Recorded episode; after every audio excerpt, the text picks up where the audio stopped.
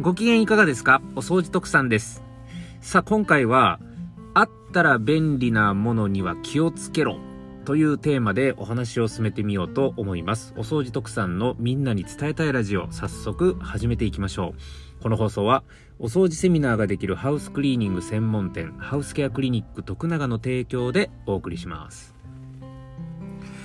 はい、ということで、えー、ちょっとね、冒頭、とある漫画を紹介したいと思うんです。これ昔徳さんが本当大好きで読んでた漫画なんですけれども、えー、2016年5月からですね、えー、ビッグコミックスピリッツの方で連載していた、えー、おじろ誠さんっていう漫画家が、えー、書いていた、猫のお寺のチヨンさんっていう漫画があるんです。これぜひ、あの書店などで買って読んでみてください。ほのぼのするすごくいい漫画なんで、これおすすめです。えー、どんな漫画かっていうと、その、チヨンさんっていう、まあ、ヒロインの女の子がね、えー、あるお寺に、お寺に住んでるんですけれども、そこのお寺にですね、そのチヨンさんの親戚だったかな、その、男の子がその高校に入学するっていうことで、その、チヨンさんが住んでるお寺の、えー、地域の高校に通うということで、あの、お寺に東京に住んでたその子がその田舎のそのチオンさんが住んでるお寺に居候するっていうところから物語は始まって、えー、その高校生の、えー、男の子ともう二十歳超えてるのかなチオンさんは。そのチオンさんとのちょっとこう淡い恋愛なんかも描きつつ、えー、なんだろうそのお寺の中でその過ごしてる本当にねほのぼのとした日常。なんか猫ちゃんと一緒に過ご過ごしてるわけなんですよ。猫ちゃんがたくさんいるお寺でね。で、その中で、えー、チオンさんと、その高校生の男の子のほのぼのした、あの、生活の一部を切り取ったような、そんな漫画なんですけどね。はい。あの僕大好きで読んでたんです。まあ、その漫画のワンシーンでですね、こんなシーンがあったんですけど、えー、その高校生の男の子とチオンさんが、なんかあるスーパーに買い物に行くわけですよ。もう、あの、日常生活品とか、あの、食材とかを買いに行っとるんですけど、その時にあの、高校生の男の子がね、えー、何やったかな、フード、フードスライサーみたいなやつだったと思う、確か。それを、えー、チオンさんこれあったら便利じゃないって言って、えー、なんかそのフードスライサーを持ってきて、チオンさんに渡したんですよ。そしたらチオンさんはその男の子に対してこういう発言をするわけです。で、それが何かっていうと、あったら便利はなくても平気。はい、この一言を残してそのフードフライスライサーをこう戻してきなさいというようなそういう一コマがあったんですよね。で、そこの漫画で僕はこの言葉出会ったんですけども、結構ネットで調べるとね、この言葉でいろいろ、んな、あの、方が、あの、その便利グッズについていろいろこう記事を書いてるなっていうのはネットで調べると後から分かったんですけど、あったら便利はなくても平気。はい、あのー、言い得て妙だなと思って僕この言葉本当に好きなんですよね。うん、あのー、世の中本当にね、もう便利なものだらけに今なってるわけですよ。で、あのー、この便利なもの、あったら便利なものっていうのは、あのすごく徳さんは逆にこれはめちゃめちゃ怖いもんだなっていう捉え方もしていてですね。はい。っていうのが、あの11月22日でしたっけ、えー、東京都内のタワーマンションが全部停電したあの、トラブルがあったじゃないですか。あれ見た時にやっぱほんと怖いなと思って、そのタワーマンションって本当に便利じゃないですか。セキュリティもしっかりしていて、えー、家の中の、あの、家電とか生活用品とかも全部電気で制御されていて、本当に便利になって全部ほぼほぼ自動化されてみたいな感じになってるんですけれども、電気が止まってしまうと全部使えなくなって生活に大打撃を与えちゃうわけですよ。はい。っていうことがね、あの、つい先日、東京都内のタワーマンションで起こってたじゃないですか。あとね、えー、今朝、聞いた Voicy かな？今朝聞いた Voicy で、えー、ある大学生、大学生なのかな？ちょっとわかんないけど、その男の子が、うーんとね、なんか、あのー、スマホで、なんか OK Google 的なやつをこう全部こう、あのアプリ上でね、あのー、つなげて、で、あのスマホでエアコンの電源入れてって言ったらもう全部エアコン、もう、あの音声だけでこう、エアコンの電源が勝手に入るみたいなね、そういうシステムを自分の家の中でこう、しっかりつなげて整えてたって子なんですけれども、なんかね、アプリの不具合かなんかでそれが使えなくなって、えー、その対処で一回そのアプリを、あのー、一旦削除して、もう一回再ダウンロードをして、再インストールをしたりやら何やらかんやらして、一日潰れたみたいな話をしてて。うん、あのー、便利、そういうね、あったら便利なもの、便利グッズ、便利な環境、便利な機能っていうのは、あのね、使っていくと本当にあの、これはすごい超いいねっていう感じになるんですけれども、トラブった時に、ね、以来困る事態になったりとかするわけですよ。なので、このあったら便利っていうのは、うん、あの、必要以上に使いすぎると今度は逆に何かあった時に対処できない人間になっちゃうよねっていう考え方を徳さんは実は持ってるんですよね。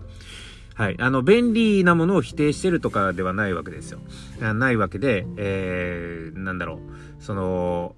便利なものの捉え方、使い方、活用の仕方っていうとこですよね。えー、これを、あの、気をつけないとダメだよっていうお話で。で、徳さんはそれに対関してね、こう思ってるんですけど、その、便利なものに頼るようになるとダメっていうことなんですよ。便利なものっていうのはあくまで利用するものであって、有効活用するものであって、その便利なもの、便利な環境にどっぷりと頼り切ってしまうと、いざそれがなくなった時に、めちゃくちゃ困るよっていう話なんです。はい。なので、えー、冒頭タイトルでもお話しましたように、あったら便利なものっていうのは、えー、超、見方を変えれば超怖いもんなんだよっていうお話なわけですよね。もう世の中の便利なもの、まあお掃除っていうテーマのところで、その便利なものを紹介していくと、例えばその、お掃除ロボット付きのエアコンとかあるじゃないですか。あれ本来、ね、使っていくと便利かもしれないですけど、お掃除ロボット自体そもそもいるのかっていうと、別になくてもいいもの